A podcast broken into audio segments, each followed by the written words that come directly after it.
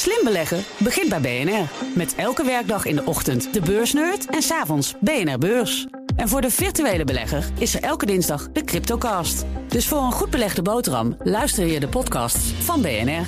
Blijf scherp. De column van Marianne Zwagerman.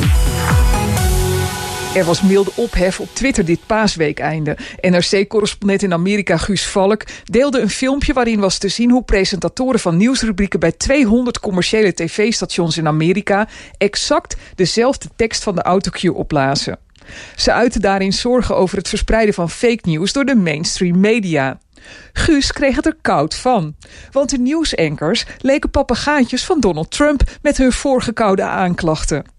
Voormalig NPO-icoon Wouke van Scherrenburg vond het doodeng, maar constateerde dat zulks in Nederland gelukkig wordt voorkomen omdat we een staatsomroep hebben. Nou kan ik u verzekeren dat bij onze commerciële zender George Freulich ochtends ook niet met een zweep bij de deur staat om erin te rammen dat wij start-ups gaaf moeten vinden of eens wat vaker vrouwelijke commissarissen aan het woord moeten laten. Dat begrijpen ze hier op de redactie zelf ook wel. De beste journalistiek wordt in Nederland nu eenmaal gemaakt door commerciële bedrijven. Dat is een keihard feit. De meeste scoops, het diepste graafwerk, dat komt allemaal niet voort uit de staatsruif. Nu een van de grondstofleveranciers van nieuwsbedrijven, het ANP, in handen kwam van entertainmentkoning John de Mol, wordt het vuurtje van wantrouwen tegen commerciële mediamakers opgestookt. De vergelijkingen met Murdoch en Berlusconi doken al op. Is dat terecht? De verkoper van het ANP mompelde nog wel iets over Chinese muren tussen de redactie en de commerciële afdeling. Maar de mol gaat dwars door elke muur heen. Het is bekend dat hij met regelmaat tijdens de uitzending van Shownieuws of Hart van Nederland woedend naar SBS belt. Als er bij zijn zender niemand opneemt omdat ze in de uitzending zitten, sommeert hij de portier de verantwoordelijke op te sporen en aan het toestel te laten komen. Toen de mol de Telegraaf probeerde te kopen, was hij al bezig de redactie uit elkaar te rukken. De deelredacties zoals Telesport en de Financiële Telegraaf moesten aparte BV's worden, waarin de hoofdredacteuren aandelen kregen. Dat is geen Chinese muur, zeg maar.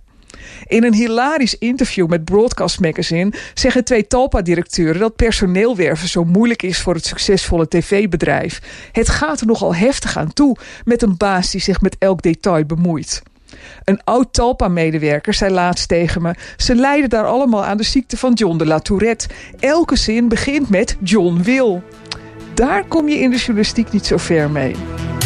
En dat zijn Marianne Zwagerman. En die eh, heeft een column, altijd op dinsdag... die u terug kunt luisteren op onze website bnr.nl. En in die onvolprezen, immer gratis te downloaden... ik zeg nog maar eventjes, BNR-app... BNR Headlines. De hele dag binnen- en buitenlandse politiek. In Nederland hebben we geen munitiefabrieken. De hele dag economie. Vijf dagen in de week bezorgen, dat kan niet uit. De hele dag technologie. Amerikanen weer op de maan. Heb je eigenlijk geen tijd, maar wil je toch op de hoogte blijven? BNR Headlines. Het laatste nieuws, maar dan in het kort. Ga naar je podcast-app en abonneer je op BNR Headlines.